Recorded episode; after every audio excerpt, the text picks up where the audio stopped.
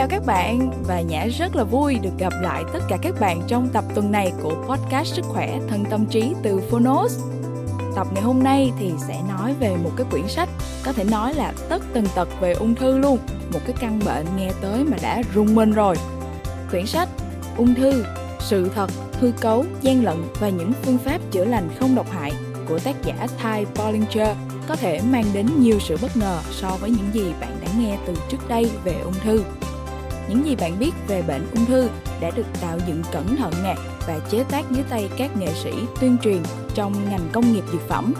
Tất cả để nhằm mục đích là không cho bạn biết về tính ưu việt to lớn của mẹ tự nhiên trong việc điều trị ung thư. Và là một nhà bình luận xã hội, phê bình y học và cũng là người có hoạt động vô cùng năng nổ trong việc thúc đẩy các phương pháp điều trị ung thư thay thế. Tác giả Ty Bollinger đã bắt đầu nghiên cứu và tìm hiểu các phương pháp điều trị ung thư sau khi ông mất đi 7 người thân trong gia đình của mình vì bệnh ung thư. Và những gì ông đã phát hiện ra trong quá trình này đã thôi thúc ông viết nên quyển sách này, cũng như là để cống hiến đời mình cho việc tuyên truyền và thúc đẩy những cách tiếp cận mới về điều trị bệnh ung thư. Đây sẽ là một quyển sách không chỉ phù hợp với những người đang chung sống cùng căn bệnh này hay những người chăm sóc của họ, mà sẽ là phù hợp và giúp ích cho tất cả mọi người. Và bây giờ, Nhã mời các bạn cùng bước vào chương 1 của Ung thư, sự thật, hư cấu, gian lận và những phương pháp chữa lành không độc hại nhé.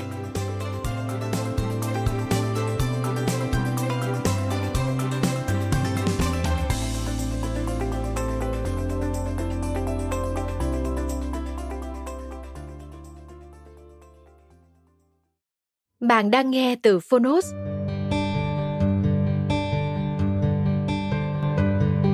Ung thư, sự thật, hư cấu, gian lận và những phương pháp chữa lành không độc hại. Độc quyền tại Phonos.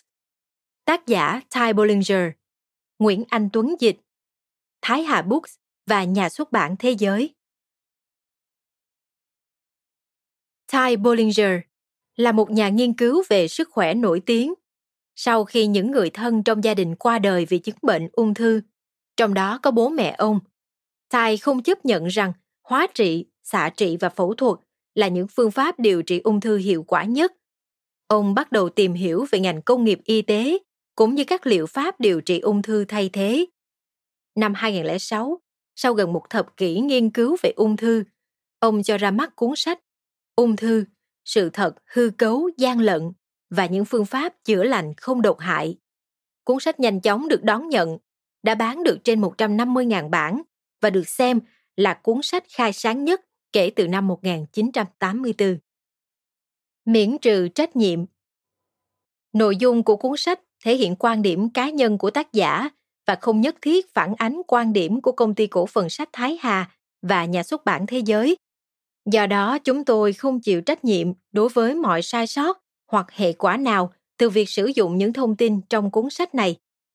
Chúng tôi hy vọng cuốn sách sẽ mang đến cho bạn những hiểu biết thực sự cặn kẽ về căn bệnh ung thư và từ đó tự tìm cho mình những phương pháp điều trị hợp lý nhất. Theo công ty cổ phần sách Thái Hà và nhà xuất bản Thế giới. Lời người dịch Cuốn Thoát khỏi ung thư, Cancer Free, đã nhận được sự quan tâm của nhiều bệnh nhân ung thư và cả những người không mắc bệnh ung thư. Cuốn sách được tái bản 4 lần trong vòng 2 năm. Nhiều bạn đọc cho rằng đấy là cuốn sách bổ ích, cho họ hy vọng, khích lệ họ rằng ung thư không phải là một bản án tử hình. Chính điều này đã tạo động lực để tôi tiếp tục chuyển ngữ cuốn sách bạn đang cầm trên tay. Ung thư, sự thật, hư cấu, gian lận và những phương pháp chữa lành không độc hại. Cancer, Stepped Outside the Box Cuốn sách có nhiều thông tin quan trọng được sắp xếp theo cách rất dễ đọc. Bạn không thể tìm thấy lượng thông tin phong phú như thế ở bất cứ nơi nào khác. Theo tôi cho đến thời điểm này, đây là cuốn sách đánh giá đầy đủ và thích đáng nhất các liệu pháp điều trị ung thư thay thế. Cuốn sách đã được tái bản 6 lần ở Mỹ, nhận được sự hưởng ứng của đông đảo độc giả tại Mỹ và các nước khác trên thế giới. Vì khối kiến thức to lớn trong nội dung cuốn sách có thể mang những điều bổ ích đến cho bệnh nhân trong điều trị ung thư và cho tất cả những người khỏe mạnh trong phòng ngừa bệnh ung thư. Bạn nên đọc cuốn sách này. Dĩ nhiên những quan điểm hay nhận xét của tác giả hoàn toàn mang tính cá nhân dựa trên hiểu biết của mình về thực tế điều trị ung thư tại Mỹ hay một vài nơi khác, nên chúng ta không thể coi đây là một cẩm nang bách khoa duy nhất và thẩm quyền nhất về điều trị ung thư, mà chỉ nên coi là tài liệu tham khảo bổ sung kiến thức cho chúng ta. Tôi chuyển ngữ nội dung sách trên cơ sở tôn trọng nguyên tác, rất mong độc giả lượng thứ những sai sót trong quá trình chuyển ngữ cuốn sách này. Và xin gửi ý kiến của quý vị đến địa chỉ email p t u e 283 a gmail.com Lời nói đầu. Trước khi bạn đọc cuốn sách này, tôi buộc phải viết dưới đây cảnh báo và miễn trừ trách nhiệm theo quy định của FDA, viết tắt của Food and Drug Administration, tức là Cục Quản lý Thực phẩm và Dược phẩm Hoa Kỳ. Tôi không phải là bác sĩ, vì thế tôi không bị giáo dục sai một cách chính thống.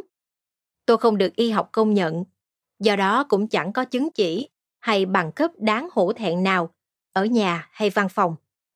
Cuốn sách này dành cho mục đích giáo dục. Nó không thay thế cho việc chẩn đoán điều trị hay tư vấn của các chuyên gia y tế được cấp phép hành nghề. Các dữ kiện được trình bày trong sách chỉ mang tính chất cung cấp thông tin, không phải là tư vấn y tế và không ai nên suy diễn rằng tôi đang hành nghề y. Tôi đã cố gắng để có thể đưa ra những thông tin xác thực nhất. Tuy nhiên, tôi không chịu trách nhiệm cho sự thiếu chính xác trong các nguồn tài liệu của mình, cũng như không chịu trách nhiệm về việc tài liệu này được sử dụng như thế nào. Đây không phải là một cuốn bách khoa toàn thư, do đó nó không bao gồm thông tin về tất cả các liệu pháp điều trị ung thư thay thế, mà chỉ là những phát đồ điều trị tôi thấy quan trọng và hiệu quả nhất.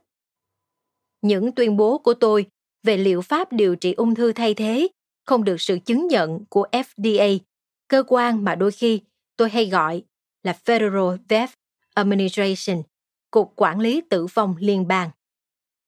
Cuốn sách này dành tặng cho Charlene, người vợ xinh đẹp, nàng công chúa và người bạn tốt nhất của tôi. Nàng là cô gái trong mộng của tôi, mẹ bốn đứa con của chúng tôi, Brianna, Bryce, Tabitha và Charity. Nàng thực sự là nguồn cảm hứng, là món quà Thượng Đế đã ban cho tôi, là bằng chứng rõ ràng nhất về sự hiện diện của đấng tối cao trong cuộc đời tôi và cũng là cổ động viên nhiệt thành nhất của tôi. Nàng thực sự là làn gió nâng đỡ đôi cánh của tôi. Theo Kinh Thánh, nàng là một nửa thiên định của tôi. Nếu không có sự giúp đỡ và lòng tin của nàng dành cho mình, tôi sẽ chẳng bao giờ hoàn thành được cuốn sách này.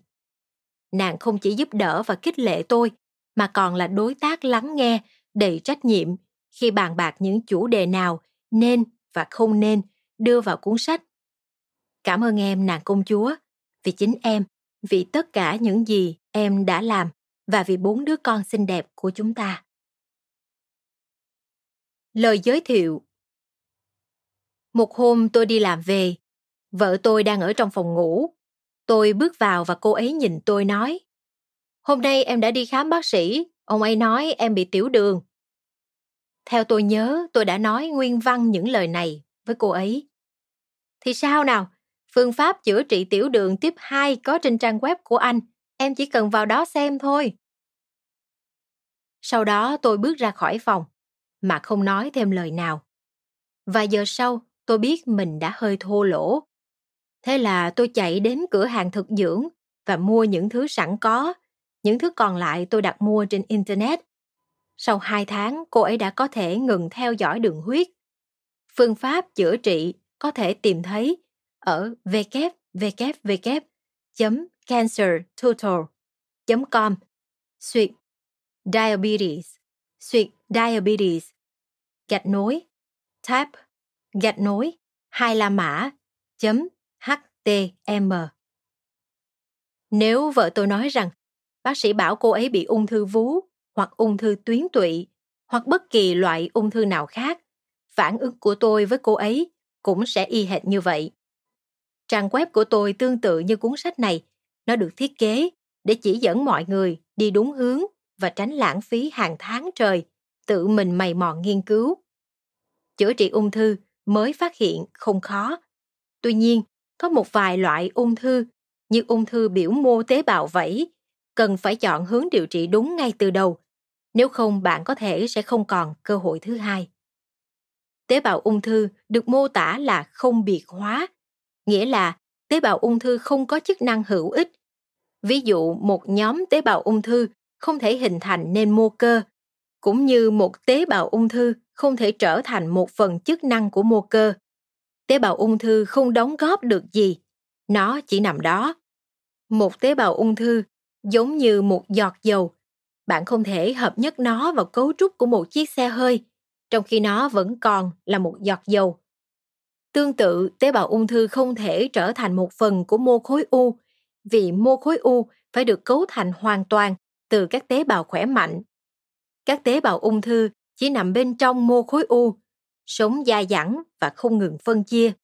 Về cơ bản, sinh thiết là tìm kiếm tế bào ung thư đang nằm bên trong, vì phần lớn các tế bào trong khối u là những tế bào khỏe mạnh. Tất cả các tế bào chức năng đều là những tế bào khỏe mạnh, nên những tế bào ung thư bên trong một khối u không đủ để giết chết một người. Nói cách khác, không có ai chết vì các tế bào ung thư bên trong một khối u. Khối u lành tính có thể tăng trưởng lên đến hàng chục ký, nhưng vẫn không giết chết bệnh nhân. Thứ giết chết bệnh nhân ung thư là sự di căn của tế bào ung thư. Khi ung thư đã di căn đủ, lượng tế bào ung thư sẽ đủ để gây tử vong. Một số lượng lớn tế bào ung thư sẽ hút hết sinh khí của bệnh nhân ung thư bằng cách lấy glucose và chất dinh dưỡng từ các tế bào khỏe mạnh qua việc tạo ra các độc tố như axit lactic. Nhưng để gây tử vong, tế bào ung thư phải lan xa hẳn khỏi vị trí khối u chính. Có số ít ngoại lệ với quy luật này, chẳng hạn như khi một khối u chặn dòng chảy của chất lưu quan trọng. Tuy nhiên, bất chấp những thực tế này, các bác sĩ ung bướu vẫn tiếp tục nói với bệnh nhân về khối u của họ. Trích đoạn dưới đây trong cuốn sách Alive and Well, Sống khỏe của bác sĩ Philip Binzo giải thích những gì tôi đang nói. Khi tìm thấy khối u ở bệnh nhân, điều duy nhất bác sĩ nói với bệnh nhân là những gì ông ta dự định làm với khối u. Nếu bệnh nhân có khối u đang được xạ trị hoặc hóa trị, câu hỏi duy nhất được đưa ra là khối u sao rồi? Không ai hỏi tình hình bệnh nhân. Trong quá trình học y, tôi nhớ là có những bệnh nhân trông khỏe mạnh đã chạy xạ trị và hoặc hóa trị. Khối u tuy nhỏ dần, nhưng bệnh nhân lại ngày càng ốm yếu hơn.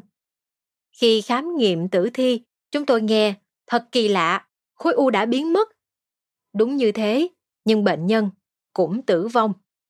Chúng ta sẽ lại lặp lại cảnh tượng này bao nhiêu triệu lần trước khi kịp nhận ra rằng chúng ta đang điều trị sai. Trừ vài ngoại lệ, còn ở ung thư giai đoạn đầu, khối u không gây nguy hiểm cho sức khỏe cũng như không đe dọa tính mạng. Điều gây nguy hiểm cho sức khỏe và đe dọa tính mạng là sự lây lan của bệnh đến khắp cơ thể. Phẫu thuật không thể ngăn chặn quá trình ung thư di căn. Xạ trị không thể ngăn chặn sự lây lan của căn bệnh này. Hóa trị cũng vậy. Làm sao chúng ta biết được điều đó? Chỉ cần nhìn vào số liệu thống kê. Có một khái niệm thống kê được gọi là thời gian sống sót. Thời gian sống sót là khoảng thời gian kể từ khi bệnh nhân được chẩn đoán ung thư lần đầu tiên đến khi bệnh nhân chết vì căn bệnh đó. Trong 50 năm qua, việc chẩn đoán sớm ung thư đã có những bước tiến lớn, đồng thời khả năng phẫu thuật loại bỏ các khối u cũng như việc sử dụng xạ trị và hóa trị làm co lại hoặc tiêu diệt các khối u cũng không ngừng phát triển. Thế nhưng thời gian sống sót của bệnh nhân ung thư hiện nay không lâu hơn so với 50 năm trước. Điều này có nghĩa là gì? Rõ ràng là chúng ta đang điều trị sai. Tóm lại, bác sĩ Binzo cho rằng không có gì trong y học chính thống ngăn chặn được sự di căn của ung thư. Bạn có thể nghĩ rằng hóa trị được tạo ra để ngăn chặn sự di căn của ung thư. Nhưng hóa trị không nhắm tới các tế bào ung thư, nó tiêu diệt các tế bào phát triển nhanh, dù là tế bào ung thư hay không phải ung thư. Một số tế bào ung thư không phát triển nhanh nên hóa trị có thể bỏ sót chúng. Một số tế bào ung thư có khả năng kháng thuốc tổng hợp, vì vậy hóa trị không thể tiêu diệt chúng, vân vân. Điểm mấu chốt là nếu một người chịu đủ lượng hóa trị để tiêu diệt mọi tế bào ung thư, bệnh nhân đó sẽ chết vì độc tính của hóa trị trước cả khi các tế bào ung thư bị tiêu diệt hết. Hóa trị chỉ có thể làm chậm lại quá trình, nó không thể ngăn chặn ung thư di căn và giết chết bệnh nhân. Hóa trị làm thuyên giảm, nhưng trong hầu hết các trường hợp, bệnh tình sẽ lại trở nặng và gây tử vong. Nhiều bệnh nhân ung thư không sống đủ lâu để có thể thuyên giảm bệnh. Số khác thì bệnh tình thuyên giảm rồi lại trở nặng nhiều lần. Phẫu thuật chắc chắn không ngăn chặn được ung thư đã di căn, bởi trong hầu hết các trường hợp ung thư đã lan rộng đến mức không thể cắt bỏ. Xạ trị giống như một khẩu súng trường. Bạn có thể dập tắt một tấm thảm đang cháy, ví dụ ung thư di căn, với một khẩu súng trường không? Điều duy nhất y học chính thống có thể làm là thu nhỏ kích thước khối u, làm chậm quá trình ung thư và giúp bệnh nhân thuyên giảm tạm thời. Y học chính thống không thể ngăn chặn sự di căn của ung thư. Chấm hết. Có nghĩa là Cục Quản lý Thực phẩm và Dược phẩm Hoa Kỳ, FDA, chưa bao giờ phê chuẩn một loại thuốc hóa trị có thể nhắm đích tế bào ung thư hoặc ngăn chặn sự di căn của ung thư. Những loại thuốc hóa trị từng được họ phê duyệt đều gần như vô giá trị hoặc lợi bất cập hại. Hơn nữa, Hiệp hội Y khoa Hoa Kỳ, AMA, cũng chưa bao giờ phê chuẩn một quy trình có thể ngăn chặn sự di căn của ung thư.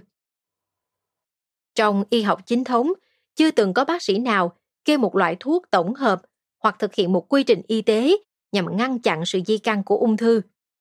Đó không phải là những gì họ làm. Trong một số trường hợp, những gì họ làm là làm chậm lại quá trình ung thư. Bạn có thể thắc mắc liệu họ có muốn ngăn chặn sự di căn của ung thư và chữa trị cho bệnh nhân hay không?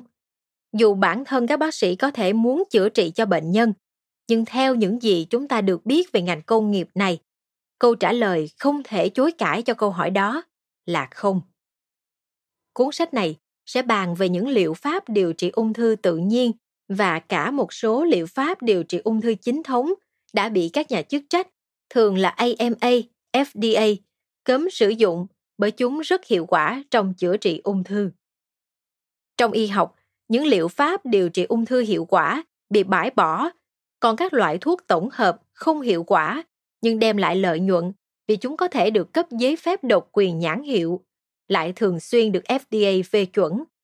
Đó là một mưu đồ bất lương chưa từng xuất hiện trước đây trên thế giới. Các bác sĩ tương lai sẽ nhìn vào thế hệ bác sĩ này bằng ánh mắt ghê tởm. Họ đã có nhiều cơ hội để chữa trị ung thư, nhưng thay vào đó, họ chôn vùi liệu pháp điều trị ấy và biến nó thành bất hợp pháp. Phương châm thích hợp đối với cả Big Pharma, ngành công nghiệp dược phẩm và Big Medicine, AMA, là lợi nhuận sẽ lớn hơn gấp bội nếu chỉ làm chậm thay vì ngăn chặn quá trình di căn của ung thư. Tất cả những thứ ngăn chặn sự di căn của ung thư đều phải bị bãi bỏ. Mục tiêu lâu dài của cuộc hôn nhân dị hợm có đi có lại giữa FDA, AMA và Big Pharma. Thành phần cốt lõi của ngành công nghiệp ung thư là biến ung thư thành căn bệnh mãn tính giống như tiểu đường. Theo đó mỗi bệnh nhân sẽ trở thành một nguồn lợi nhuận dài hạn. Chỉ cần xem trên báo chí, hầu như tuần nào cũng có một số thuốc mới được FDA phê chuẩn là kéo dài cuộc sống của bệnh nhân ung thư hơn so với các loại thuốc vô bổ trước đó. Đây chính là những gì họ muốn làm. Bạn sẽ không bao giờ thấy liệu pháp chữa khỏi bệnh ung thư, trừ phi đó là loại ung thư cực kỳ hiếm gặp. Thế nên tuyên truyền quan hệ công chúng mang lại lợi ích tài chính nhiều hơn cho ngành công nghiệp ung thư so với số tiền bỏ ra cho chữa trị. Chẳng hạn bạn sẽ không bao giờ thấy liệu pháp chữa khỏi ung thư vú. Đứa con của cuộc hôn phối dị hợm này là bộ máy tuyên truyền của Hiệp hội Ung thư Hoa Kỳ, ACS, với nhiệm vụ làm cho liệu pháp điều trị ung thư chính thống có vẻ hiệu quả hơn nhiều so với thực tế. Họ là những kẻ hóa trang cho con quái vật. Bạn có thể nghĩ rằng tỷ lệ chữa khỏi bệnh của y học chính thống là 40% đến 50% và đang tăng nhanh.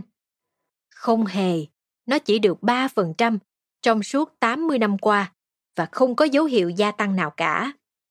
Vậy có liệu pháp điều trị ung thư tự nhiên nào sử dụng những phân tử từ mẹ tự nhiên đã được chứng minh là nhắm tới các tế bào ung thư, ngăn chặn sự di căn và chữa khỏi bệnh hay không? Bạn có thể cho rằng câu trả lời là không. Đó là câu trả lời sai. Có rất nhiều liệu pháp điều trị ung thư thay thế có thể ngăn chặn sự di căn của ung thư và thậm chí chữa khỏi bệnh hoàn toàn. Trong cuốn sách tuyệt vời này, Ty Bollinger sẽ bàn về những liệu pháp đáng tin cậy nhất trong số đó. Tuy nhiên, FDA chưa từng phê chuẩn những liệu pháp điều trị ung thư này bởi các công ty dược không bao giờ trình lên FDA. Một phần là do Big Pharma không thể lấy bằng sáng chế các phân tử tự nhiên. Điều này làm giảm lợi nhuận của họ. Và một phần là vì AMA không muốn ung thư được chữa khỏi. AMA không cho phép các bác sĩ sử dụng những liệu pháp điều trị ung thư hiệu quả. Do những liệu pháp điều trị này không được ngành công nghiệp dược trình lên FDA, FDA dán cho chúng cái nhãn chưa được kiểm chứng. Bất kể liệu pháp điều trị đó có bao nhiêu bằng chứng khoa học đi nữa. Do đó, các nhân viên kế toán, các bà nội trợ, nông dân, kỹ sư, vân vân đang dẫn đầu cuộc chiến chống lại ngành công nghiệp ung thư. Nhưng những người này hoàn toàn không có ảnh hưởng gì tới giới truyền thông. Trong khi đó, FDA, Viện Ung thư Quốc gia, NCI, Viện Y tế Quốc gia, NIH, lại không phải là những thiên thần. Họ cũng đã bán linh hồn và biết đích xác những gì đang xảy ra. Theo quy luật chung, những phân tử của mẹ tự nhiên luôn nhắm tới các tế bào ung thư hoặc không gây hại cho các tế bào bình thường. Vì vậy, các phân tử của mẹ tự nhiên có thể được sử dụng với những liều cao hơn nhiều so với các phân tử của Big Pharma. Thế nên mẹ tự nhiên có tỷ lệ chữa khỏi cao hơn 30 lần so với thuốc chính thống ở các bệnh nhân được chẩn đoán ung thư. Mẹ tự nhiên, tức Chúa Trời, biết về bệnh ung thư nhiều hơn so với các nhà hóa học trong ngành công nghiệp dược. Quan trọng hơn, mẹ tự nhiên ngay thẳng hơn rất nhiều so với giám đốc điều hành của các công ty dược. Mẹ tự nhiên biết làm thế nào để nhắm trúng đích các tế bào ung thư và ngăn chặn sự di căn của ung thư. Vậy tại sao bạn không được tuyên truyền để tin vào thuốc thay thế? Tại sao bạn không được nghe những điều này cả nghìn lần trên truyền hình hoặc đài phát thanh hay trên các tạp chí lớn? Bởi nếu họ nói với bạn những điều này, ngành công nghiệp dược sẽ rút hết tiền quảng cáo và chuyển số tiền đó cho một đài hoặc tạp chí đối thủ. Ngoài ra, những người kiếm lợi nhuận khổng lồ nhờ cung cấp và hợp tác với y học chính thống cũng đang sở hữu những mạng lưới phát thanh và truyền hình lớn. Ví dụ, General Electric kiếm lợi nhuận khổng lồ từ việc cung cấp những thiết bị đắt tiền cho các bệnh viện và bán thuốc kê đơn, đồng thời sở hữu đài NBC và ít nhất 30 chi nhánh chính của NBC. General Electric là thành viên của ngành công nghiệp ung thư và họ sở hữu NBC.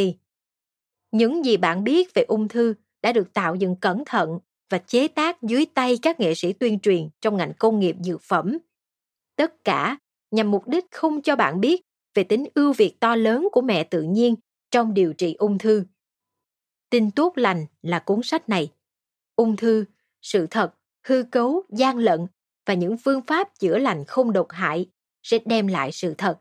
Nó sẽ cho bạn biết về các liệu pháp điều trị ung thư thay thế thực sự hiệu quả. Hãy xem các số liệu thống kê thực tế. Tỷ lệ chữa khỏi bệnh 90% hoặc cao hơn có thể dễ dàng đạt được với các bệnh nhân ung thư không theo y học chính thống mà theo y học thay thế ngay từ đầu và tuân thủ nghiêm ngặt. Tỷ lệ chữa khỏi bệnh của y học chính thống là 3% hoặc ít hơn. Trước khi tìm đến liệu pháp điều trị ung thư thay thế, 95% bệnh nhân đã điều trị đầy đủ theo phương pháp chính thống và được trả về nhà chờ chết. Có nghĩa là y học thay thế phải tiếp nhận một số lượng lớn các bệnh nhân ung thư đã ở trong tình trạng nguy kịch. Đối với những người cho đến khi được trả về nhà chờ chết mới làm theo liệu pháp điều trị ung thư thay thế, chỉ có một số ít trong hơn 300 liệu pháp điều trị ung thư thay thế là đủ mạnh để cho họ cơ hội sống sót. Nhưng ngay cả đối với số ít những người tìm thấy một liệu pháp điều trị hiệu nghiệm, cao nhất họ cũng chỉ có tỷ lệ sống sót khoảng 50%.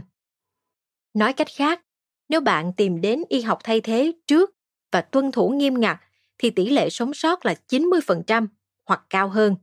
Nếu theo y học chính thống trước, sau đó mới theo y học thay thế bạn sẽ mất hàng năm trời chịu đựng và nếu may mắn, bạn sẽ có 50% tỷ lệ sống sót. Bạn thấy đó, những cuốn sách như ung thư, sự thật, hư cấu, gian lận và những phương pháp chữa lành không độc hại là rất quan trọng. Cuốn sách này tiết kiệm cho bạn hàng tháng trời nghiên cứu tìm hiểu và chỉ cho bạn hướng chính xác cần phải đi. R. Webster Kerr còn được gọi là gia sư về ung thư. www.cancerturtle.com www.new gạch nối cancer gạch nối treatments.org Dẫn nhập Tôi là Ty Bollinger. 100 năm trước đây, ước tính cứ 80 người Mỹ thì chỉ có một người được chẩn đoán mắc ung thư. Hiện nay khoảng 1 phần 3 người Mỹ được chẩn đoán mắc ung thư. Ước tính đến năm 2020, tỷ lệ này sẽ tăng lên thành 1 phần 2.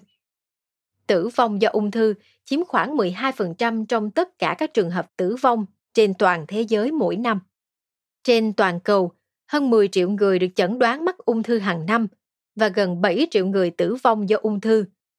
Theo Tổ chức Y tế Thế giới, tỷ lệ ung thư toàn cầu có thể tăng 50% trong 15 năm tới.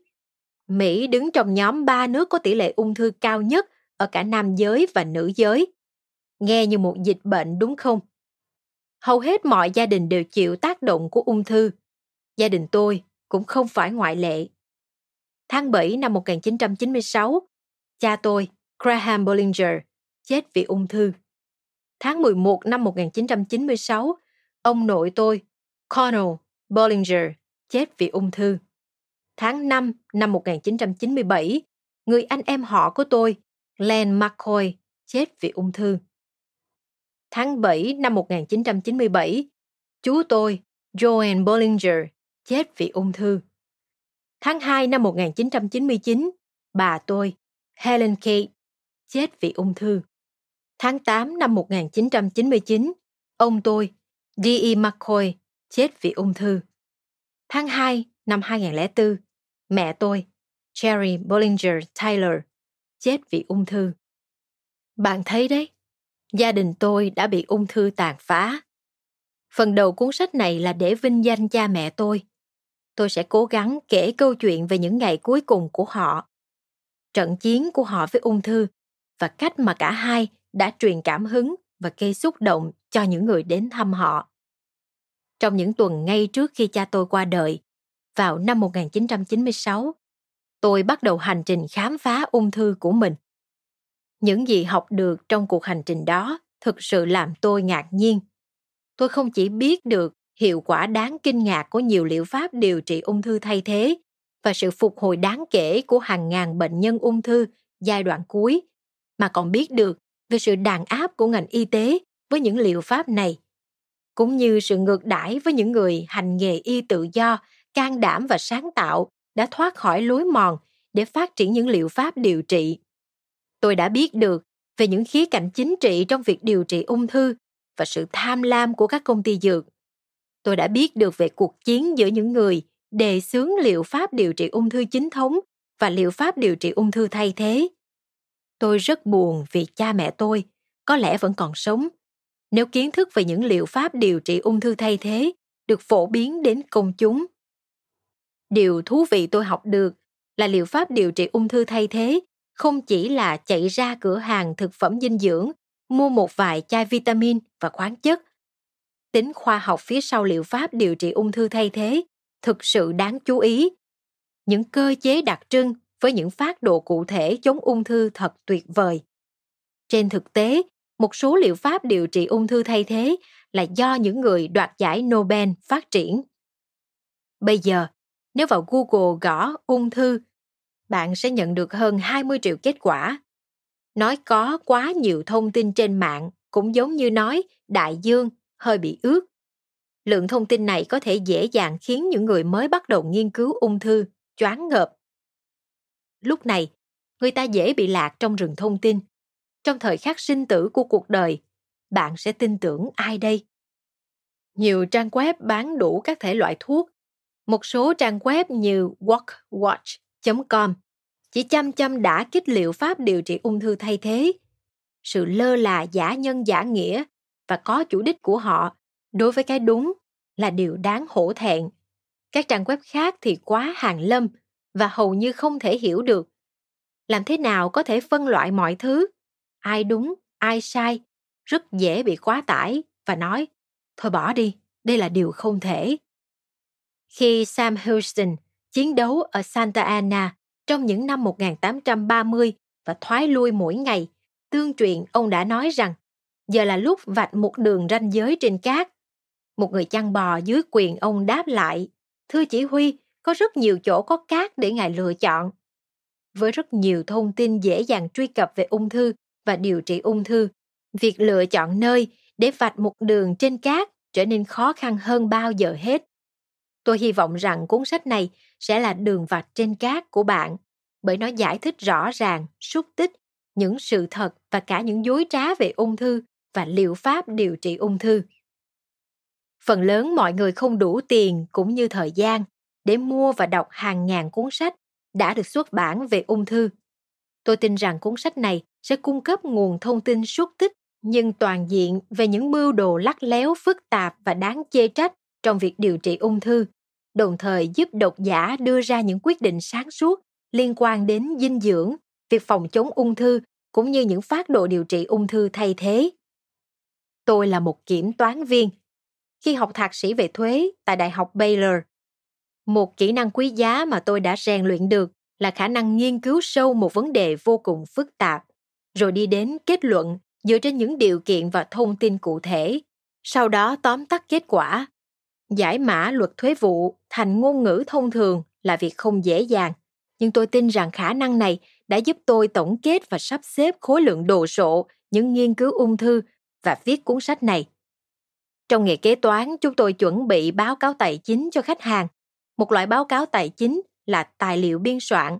Về cơ bản, đó chỉ là biên soạn số liệu do khách hàng cung cấp. Nói cách khác, chúng tôi lấy thông tin của họ và trình bày theo một định dạng dễ hiểu. Cuốn sách này thực chất là biên soạn các thông tin mà tôi đã học được từ việc đọc hàng chục cuốn sách và tham khảo hàng ngàn trang web. Cuốn sách này không phải là một công trình học thuật. Tôi quyết định viết bằng ngôn ngữ thông thường, hạn chế sử dụng các thuật ngữ y học và không đưa ra những danh mục tài liệu tham khảo dài dằng dặc. Xin đừng hiểu nhầm. Tôi có rất nhiều tài liệu tham khảo khoa học và trích dẫn từ nhiều nghiên cứu cũng như chuyên gia. Nhưng tôi cố gắng rải rác các tài liệu tham khảo này trong suốt cuốn sách ở những tình huống cần thiết và phù hợp.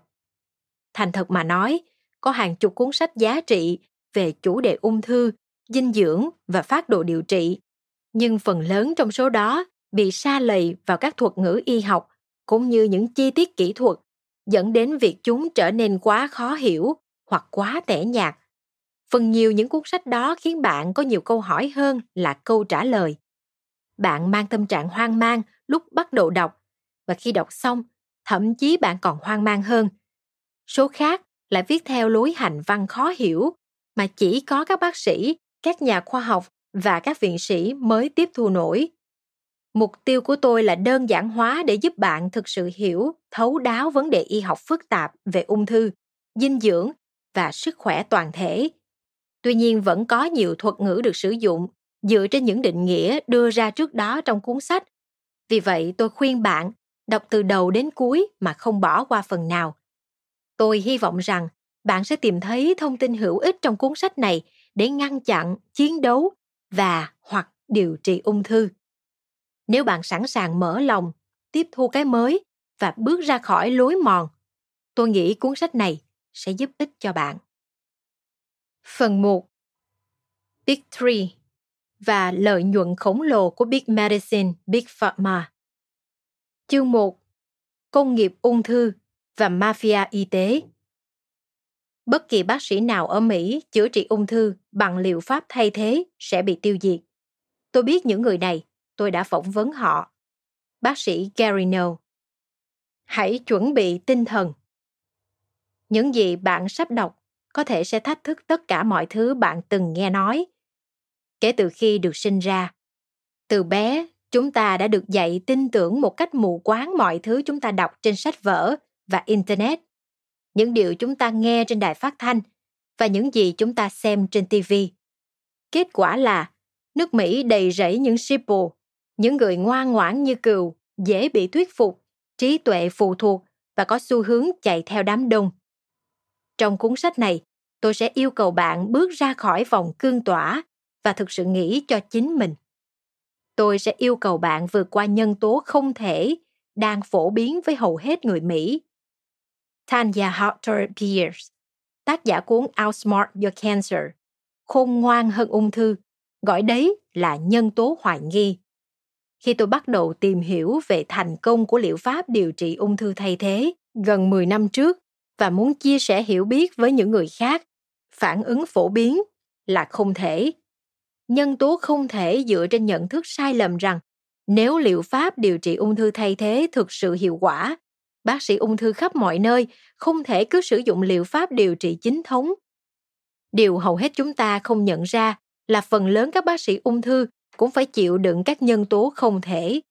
Họ tin rằng nếu liệu pháp điều trị ung thư thay thế có hiệu quả, họ không thể tốt nghiệp trường y mà không nghe về những phương pháp đó.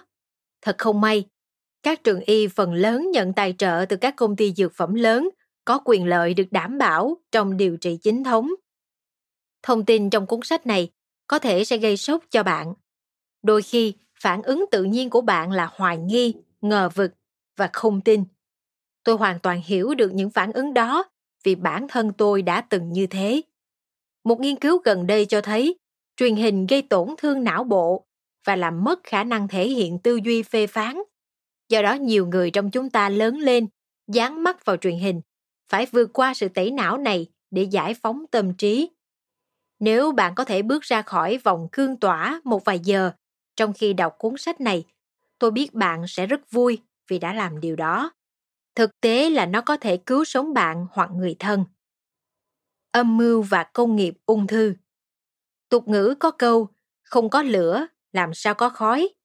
Sự thật là có rất nhiều thuyết âm mưu và cũng có nhiều trang web vạch trần chúng. Trong các thuyết âm mưu này, một số vô nghĩa, một số có vẻ hợp lý và một số trong đó tiệm cận sự thật. Nhưng điều này không có gì mới. Trong phần giới thiệu cuốn sách của mình, The Healing of Cancer, chữa bệnh ung thư, Barry Lyons minh chứng rằng âm mưu này đã tồn tại hơn nửa thế kỷ. Năm 1953, một điều tra của Thượng viện Mỹ báo cáo rằng tồn tại một âm mưu ngăn chặn điều trị ung thư hiệu quả. Thượng nghị sĩ phụ trách việc điều tra đã chết. Cuộc điều tra bị tạm dừng. Đó không phải là người đầu tiên, cũng không phải là cuối cùng trong số những cái chết kỳ lạ có liên quan đến những người ở các vị trí làm thiệt hại cho những kẻ đang tiến hành chương trình ung thư quốc gia. Ông tiếp tục, nhiều năm qua Hiệp hội Y tế Hoa Kỳ AMA và Hiệp hội Ung thư Hoa Kỳ ACS lên danh sách đen các nhà nghiên cứu liệu pháp điều trị ung thư mới cần phải được loại trừ. Ông Lies trích lời một phóng viên điều tra đề cập đến AMA và ACS như thể một hệ thống các ban kiểm tra sẵn sàng chộp giữ bất cứ ai quảng bá liệu pháp điều trị ung thư, chống lại quan điểm và lợi nhuận cơ bản của họ. Tôi đã từng tin rằng âm mưu ung thư là hậu quả không chủ ý của lòng tham tiền và thực sự không có ác ý trong bản chất của nó. Tuy nhiên do những câu chuyện như ba câu chuyện dưới đây, tôi tin rằng mình đã có chút ngây thơ trong đánh giá ban đầu về tình hình. Năm 1931, Cornelius Ross, một nhà nghiên cứu bệnh học của Viện Nghiên cứu Y học Rockefeller, đã chủ ý gây nhiễm tế bào ung thư trên người để thí nghiệm ở Puerto Rico và 13 người trong số họ đã chết. Sau đó, ông thiết lập các phương tiện chiến tranh sinh học cho quân đội Mỹ ở Maryland, Utah và Panama và được bổ nhiệm vào Ủy ban Năng lượng Nguyên tử Hoa Kỳ. Tại đây, ông bắt đầu một loạt các thí nghiệm tiếp xúc với bức xạ trên lính Mỹ và bệnh nhân tại một bệnh viện dân sự. Sau đó, vào năm 1963, Chester M. Southam, người đã tiêm cho tù nhân ở nhà tù tiểu bang Ohio các tế bào ung thư sống hồi năm 1952, đã thực hiện những quy trình tương tự trên 22 bệnh nhân nữ người Mỹ gốc Phi để xem phản ứng miễn dịch của họ. Ông ta nói với các bệnh nhân rằng họ đã nhận được một số tế bào, nhưng phớt lờ sự thật, đó là các tế bào ung thư. Mỉa mai thay sau này Southam lại trở thành chủ tịch Hiệp hội Nghiên cứu ung thư. Năm 1981, tập đoàn Genetic Systems có trụ sở tại Seattle bắt đầu tiến hành thí nghiệm y học được gọi là giao thức số 126.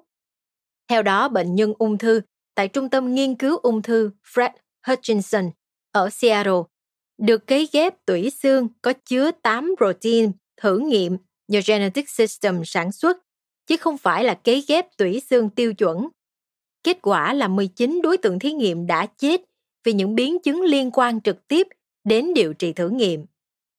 Xin lưu ý trên đây không là các trường hợp cá biệt. Có hàng trăm chuyện tương tự trong thế kỷ qua. Bạn có thể tìm hiểu thêm những chuyện nhơ nhớp về các thử nghiệm y học trên người ở trang web sau đây www www naturalnews com, suyệt 019187 html như vậy, có phải là tất cả những người làm việc trong lĩnh vực y tế và lĩnh vực nghiên cứu ung thư đều đang chủ ý tham gia thử nghiệm trên người hoặc là một phần có ý thức của âm mưu kìm hãm việc chữa trị ung thư hay không? Tất nhiên là không hầu hết các bác sĩ, y tá và các chuyên gia chăm sóc sức khỏe đều thực sự quan tâm đến con người và đang làm những gì họ tin là tốt nhất cho bệnh nhân trên thực tế, hầu như tất cả mọi người, kể cả các chuyên gia y tế, đều chịu ảnh hưởng của ung thư trong cuốn băng năm 1975 The Politics of Cancer, chính trị ung thư, G. Edward Griffin giải thích, hãy đối mặt với chuyện này những người này cũng có thể chết vì ung thư như những người khác. Rõ ràng họ không có chủ ý cản trở việc kiểm soát, chữa trị ung thư. Nghĩa là các tập đoàn y tế, dược hóa, độc quyền đã tạo ra một khuynh hướng trong hệ thống giáo dục của chúng ta. Ở đó, chân lý khoa học thường bị hy sinh cho những lợi ích bất di bất dịch. Trong cuốn sách này, bạn sẽ thấy các hoàng đế tự xưng là chuyên gia y tế về điều trị ung thư, chẳng có cơ sở gì cả tôi sẽ chứng minh trong thế kỷ qua đã có một âm mưu như sau. Ngăn chặn điều trị ung thư thay thế và bắt bớ những người ủng hộ những liệu pháp điều trị như vậy. Tẩy não công chúng để họ tin rằng big three, hóa trị, xạ trị và phẫu thuật là những lựa chọn khả thi duy nhất để điều trị ung thư. Quảng cáo và bán big three bởi mục tiêu của công nghiệp ung thư là kiếm tiền. Trước hết tôi xin giải thích một số thuật ngữ cơ bản. Big Medicine bao gồm Viện Ung thư Quốc gia NCI, Hiệp hội Ung thư Hoa Kỳ ACS và Hiệp hội Y tế Hoa Kỳ AMA. Các đại gia dược phẩm đa quốc gia được gọi tắt là Big Pharma. Công nghiệp ung thư được tạo thành từ mạng lưới các tập đoàn gây ô nhiễm Big Medicine, FDA, Big Pharma, các tập đoàn công nghiệp hàng đầu và các nhóm vận động chính trị hành lang với mục tiêu là giữ nguyên hiện trạng và che giấu công chúng về những liệu pháp điều trị ung thư thay thế. Theo đó, đảm bảo lợi nhuận cho cổ đông của Big Pharma. Theo tôi, những chiến lược đồi bại của những doanh nhân và quan chức tham nhũng có sự tương đồng ghê gớm với hành vi sát nhân. Vì vậy đôi khi tôi sử dụng thuật ngữ mafia y tế như một từ lóng chung và tất nhiên có hàm ý miệt thị để ám chỉ tổ chức tội phạm này. Sự khởi đầu của mafia y tế Tôi xin nói một chút về nguồn gốc của mafia y tế. Hãy quay trở lại năm 1910 để tìm hiểu về John D. Rockefeller và báo cáo Flexner. Tôi dám cá là bạn chưa bao giờ nghe nói về báo cáo này, phải vậy không? Mục tiêu của Rockefeller là thống trị thị trường dầu, hóa chất và dược phẩm. Vì vậy công ty của ông ta Standard Oil of New Jersey đã mua quyền kiểm soát một công ty thuốc hóa chất khổng lồ của Đức tên là IG Farben. Lưu ý, IG Farben là nhà tài trợ lớn nhất cho chiến dịch tranh cử của Adolf Hitler.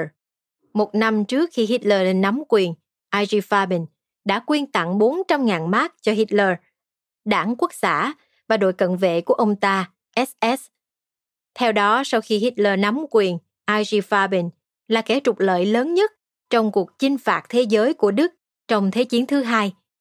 Trong khi hàng triệu người đang bị cầm tù và giết hại, thì IG Farben thu lợi nhuận.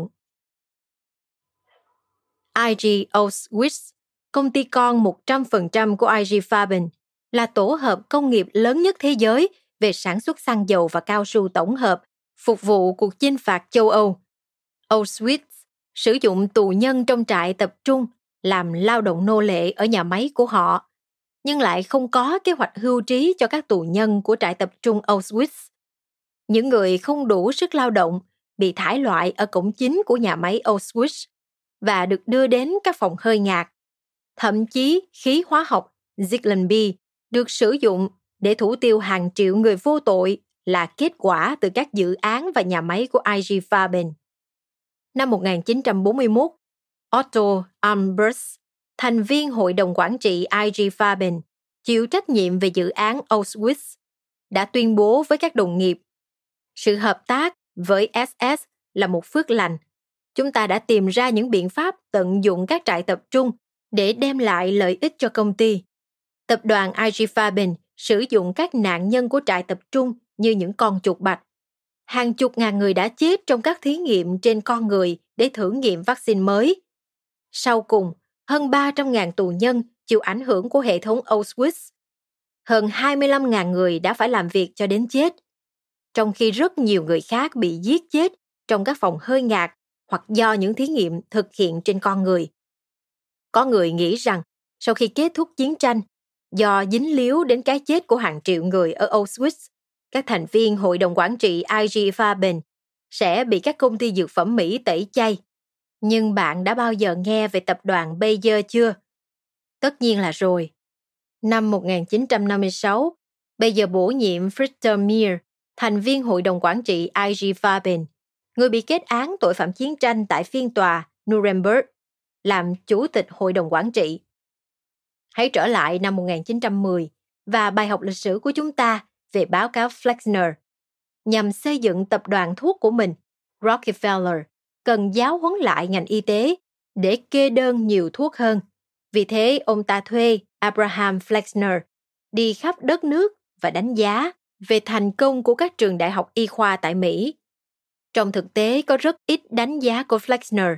Kết quả nghiên cứu của ông đã được xác định từ trước. Rốt cuộc, Flexner đệ trình cho quỹ Carnegie một báo cáo mang tựa đề Giáo dục y tế ở Mỹ và Canada, thường được gọi là báo cáo Flexner.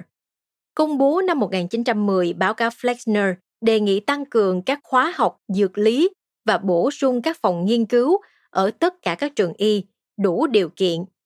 Tóm lại, ý chính của báo cáo đó là việc mở một trường y là quá dễ dàng và hầu hết các trường không giảng dạy nhiều về thuốc. Nói cách khác, các trường này không đẩy mạnh việc sử dụng thuốc. Với sự hậu thuẫn được bảo đảm nhờ báo cáo Flexner, Carnegie và Rockefeller bắt đầu nâng cấp giáo dục y tế bằng cách chỉ tài trợ những trường y giảng dạy những gì họ muốn. Nói cách khác, họ ngay lập tức đổ hàng trăm triệu đô la vào các trường y giảng dạy chú trọng vào thuốc. Đổi lại, việc được tài trợ, các trường được yêu cầu tiếp tục giảng dạy các môn riêng về thuốc, không chú trọng vào y học tự nhiên. Hệ quả của báo cáo Flexner là tất cả các trường y được chính thức công nhận đều chú trọng tới thuốc và nghiên cứu thuốc. Năm 1913, AMA tiếp tục tấn công mạnh mẽ hơn bằng cách thành lập các ban tuyên truyền, chuyên công kích các liệu pháp điều trị không chính thống và bất cứ ai thực hành các phương pháp đó.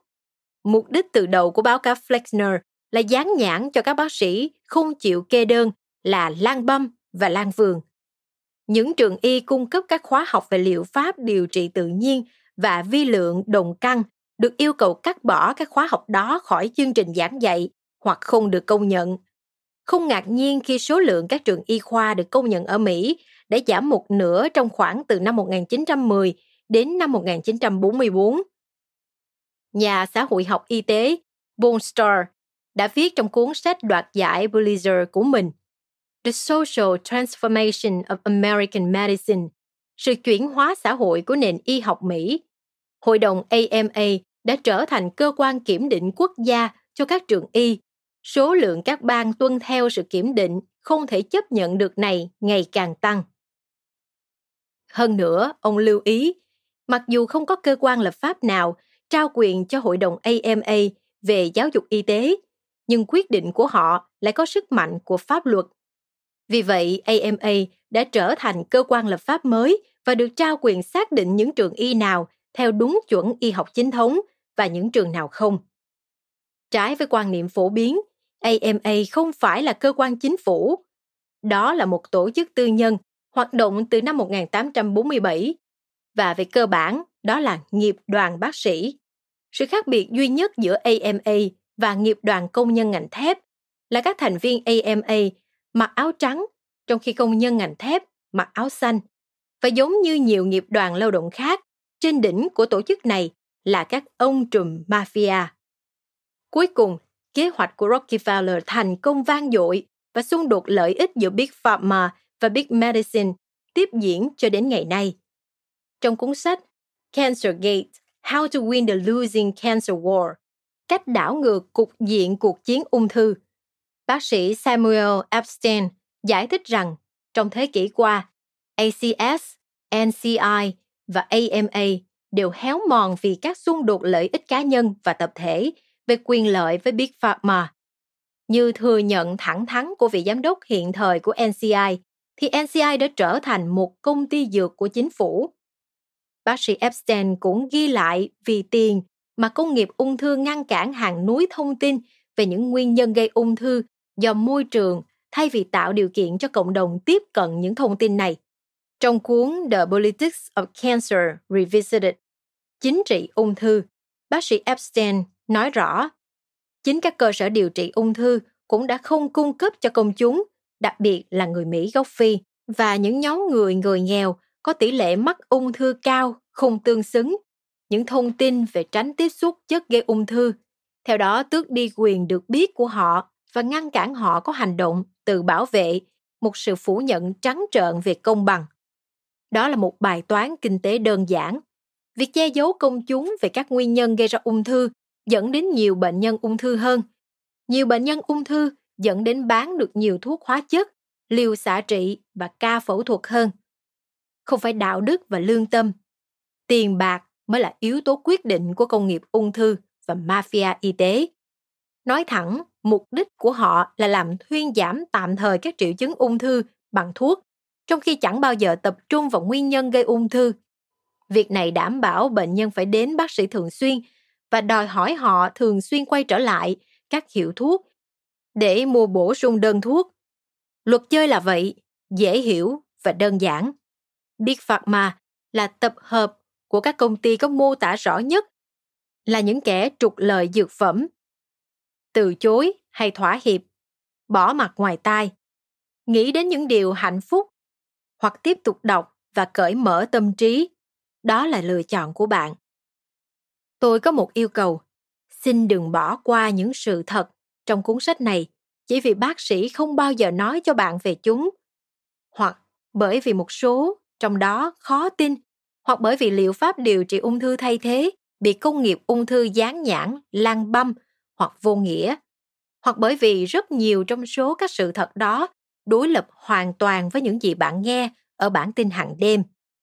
Hãy cố gắng bước ra khỏi lối mòn và cởi mở tâm trí cho những điều có thể bạn đã bị lừa dối và rằng có những liệu pháp điều trị ung thư hiệu quả hơn rất nhiều so với Big Three, hóa trị, xạ trị và phẫu thuật. Bác sĩ Robert Atkins diễn tả đúng nhất không chỉ có một mà có rất nhiều liệu pháp chữa trị ung thư. Nhưng tất cả đều bị acs nci và những trung tâm ung thư lớn cản trở một cách có hệ thống. Họ muốn giữ nguyên hiện trạng. Sự tồn tại của mafia y tế và big pharma phụ thuộc vào việc loại bỏ bằng mọi giá các liệu pháp điều trị tự nhiên hiệu quả bằng cách khiến việc tiếp cận các phương thuốc tự nhiên trở nên khó khăn hơn.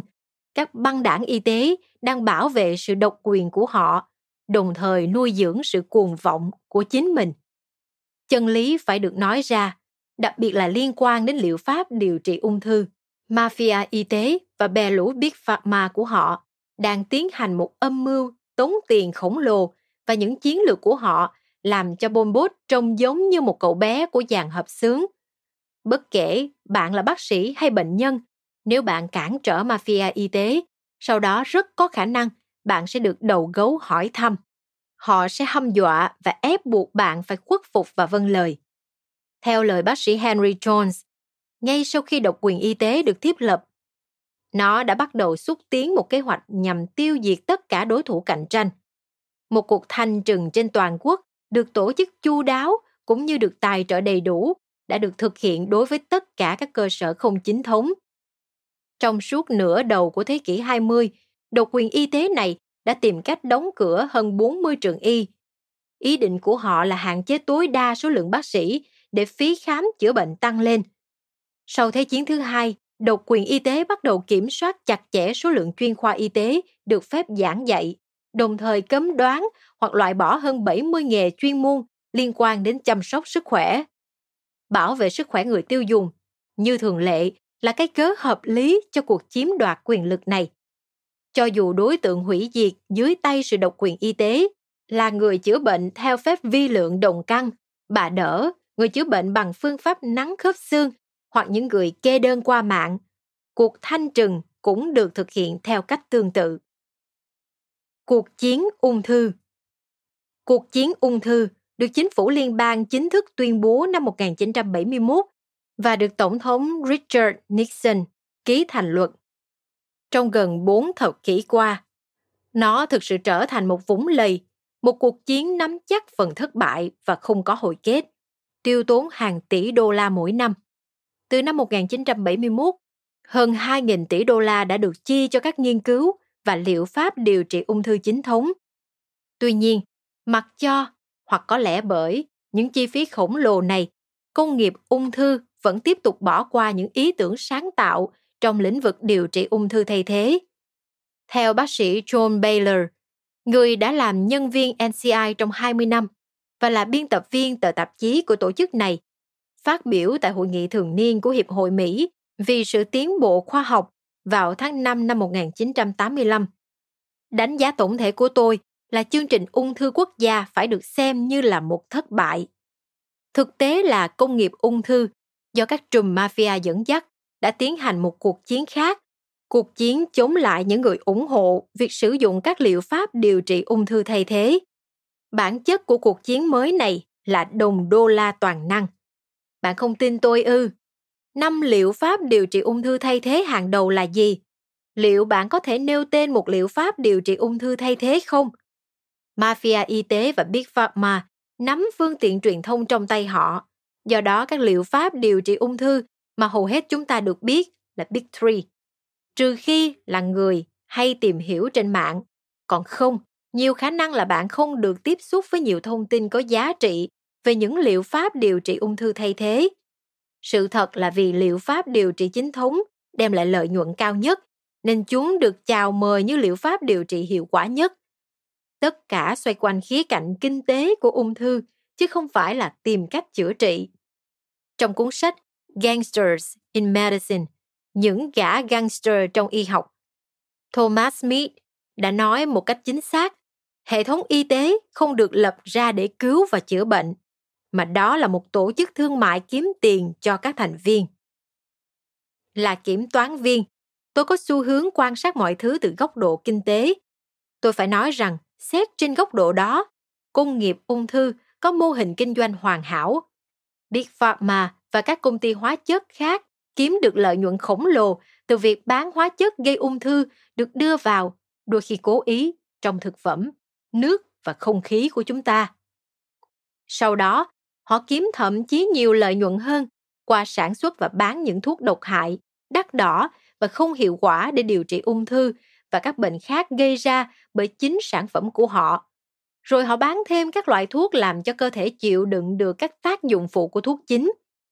Trong ngôn ngữ kinh doanh, công nghiệp ung thư đang ngồi trên một con bò sữa.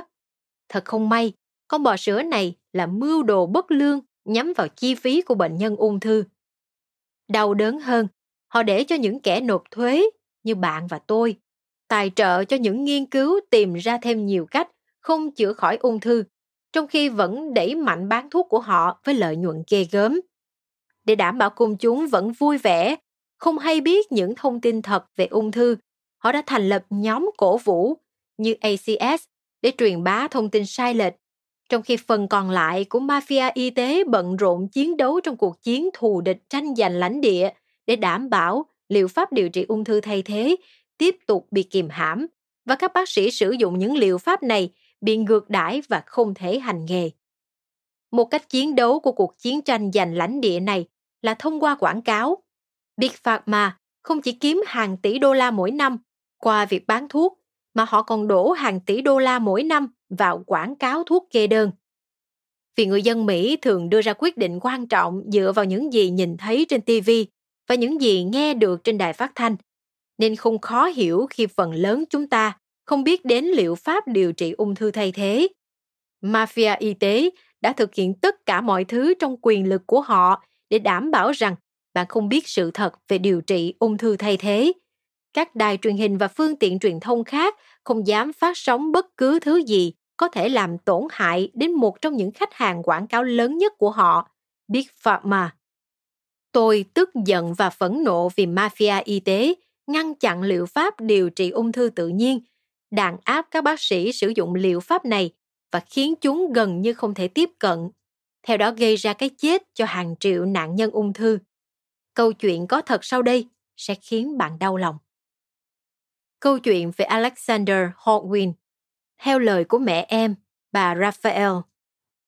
Vào ngày 10 tháng 8 năm 1998, con trai chúng tôi, Alexander Hawkwind, lúc đó mới 2 tuổi, được chẩn đoán mắc loại u não nhi phổ biến nhất ở trẻ em. U nguyên bào tủy. Sau khi Alexander trải qua hai ca phẫu thuật não, chồng tôi và tôi tìm được liệu pháp không độc hại tốt nhất đã được chứng minh thành công trong việc điều trị ung thư não. Tuy nhiên vào ngày 21 tháng 9 năm 1998, FDA đã từ chối cho Alexander tiếp cận liệu pháp điều trị có khả năng cứu sống này. Các chuyên gia ung thư nói rằng nếu không dùng hóa trị hiện đại của họ thì ung thư sẽ sớm tái phát. Chúng tôi không biết gì về lịch sử, hiệu quả và thực tế nguy hiểm của hóa trị, nhưng theo bản năng chúng tôi biết đó là một lựa chọn tồi cho điều trị. Tuy nhiên khi FDA từ chối cơ hội tốt nhất để Alexander sống sót bằng cách sử dụng liệu pháp không độc hại đã cứu những đứa trẻ khác, chúng tôi không còn lựa chọn điều trị nào khác. Bất đắc dĩ, chúng tôi bắt đầu chạy hóa trị vào ngày 7 tháng 10 năm 1998. Phát đồ điều trị là CCG 9921, bao gồm tiêm tĩnh mạch 4 loại thuốc hóa trị, Vincristine, cisplatin, cyclophosphamide, còn gọi là cytosan, và VB16, còn gọi là etoposide. Alexander hoàn thành tháng thứ ba chạy hóa trị vào tháng 12 năm 1998 và qua đời vào ngày 31 tháng 1 năm 1999. Nó mới có 2 tuổi rưỡi. Vâng, chắc chắn là có một cuộc chiến giữa mafia y tế và những người ủng hộ liệu pháp điều trị ung thư thay thế. Nếu bạn tin mafia y tế hành động vì lợi ích cao nhất cho cộng đồng, có lẽ bạn nên đọc cuốn sách do bác sĩ Harvey Willie viết. Ông là người sáng lập FDA năm 1906 và là vị giám đốc đầu tiên của tổ chức này. Trong cuốn The History of the Crime Against the Food Law, lịch sử tội ác chống lại đạo luật thực phẩm. Ông mô tả sự tham nhũng trắng trợn xảy ra trong vòng một vài năm sau khi thành lập. Ông nhanh chóng nhận ra rằng mục đích ban đầu đã bị biến chất. Ông từ chức và sau đó viết cuốn sách. Các vấn đề tương tự tiếp tục tồn tại ở FDA trong gần một thế kỷ. Mafia y tế có lịch sử tham nhũng và xung đột lợi ích với Big Pharma. Theo cựu ủy viên FDA bác sĩ Herbert Lee, như trích dẫn ở bản ghi chép San Francisco vào ngày 1 tháng 1 năm 1970. Điều làm tôi khó chịu là mọi người nghĩ rằng FDA đang bảo vệ họ. Không phải vậy. Những gì FDA đang làm và những gì công chúng nghĩ họ đang làm khác nhau một trời một vực. Năm 1969, bác sĩ Lee điều trần trước Ủy ban Thượng viện và mô tả một số trường hợp cố tình gian dối trong kiểm nghiệm thuốc một trường hợp liên quan đến một giáo sư đã thử nghiệm gần 100 loại thuốc cho 28 công ty dược khác nhau.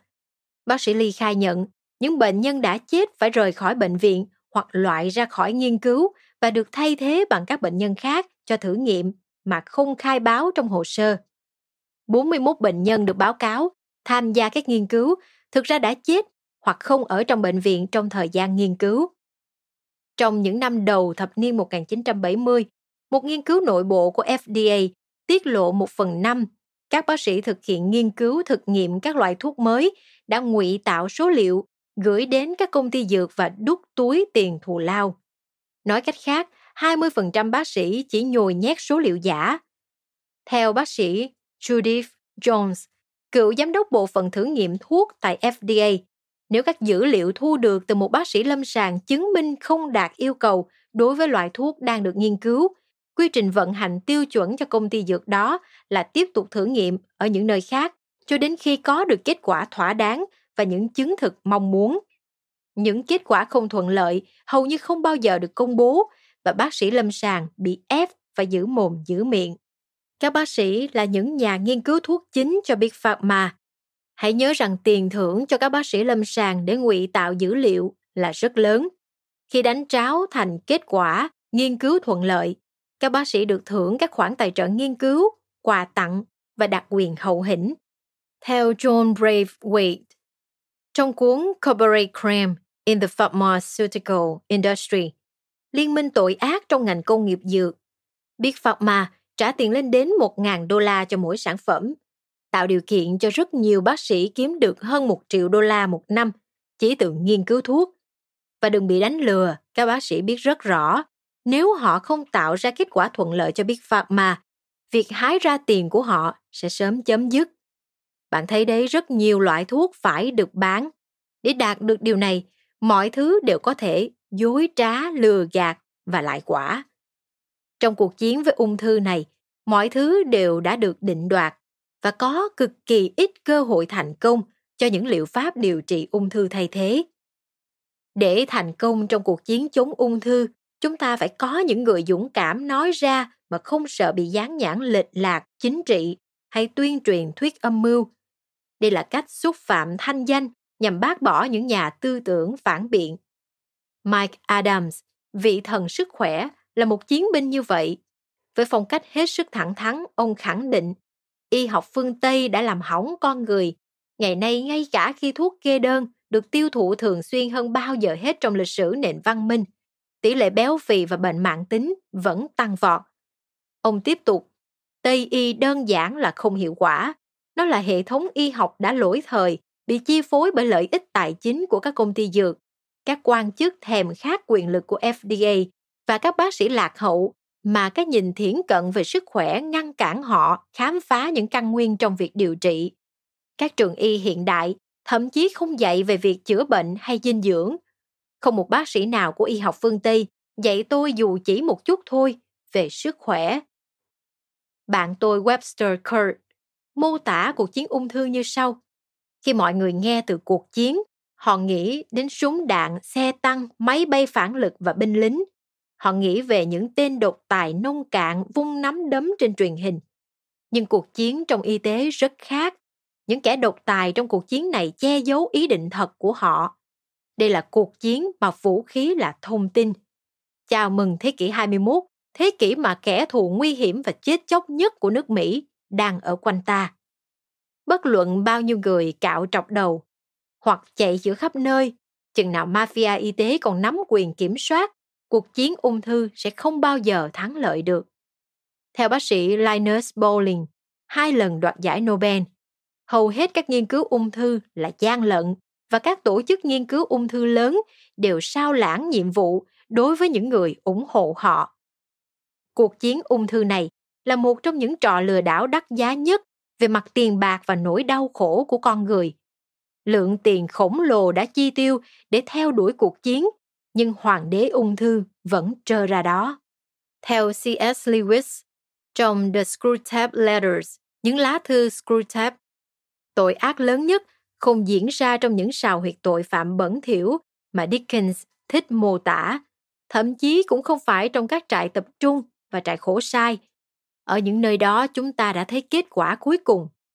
Nhưng tội ác này được thai ngén và tổ chức quy củ trong những văn phòng sạch sẽ, phủ thảm, ấm áp và chiếu sáng với những người đàn ông trầm lặng mặc áo cổ trắng, cắt móng tay gọn gàng.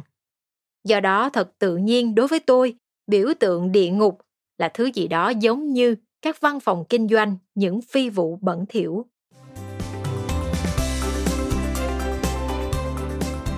Nhã rất vui khi bạn đã nghe trọn vẹn podcast Sức khỏe thân tâm trí. Nếu bạn yêu thích cuốn sách này, hãy tải ngay ứng dụng Phonos để nghe các chương còn lại nha. Hẹn gặp lại các bạn trong các podcast tiếp theo.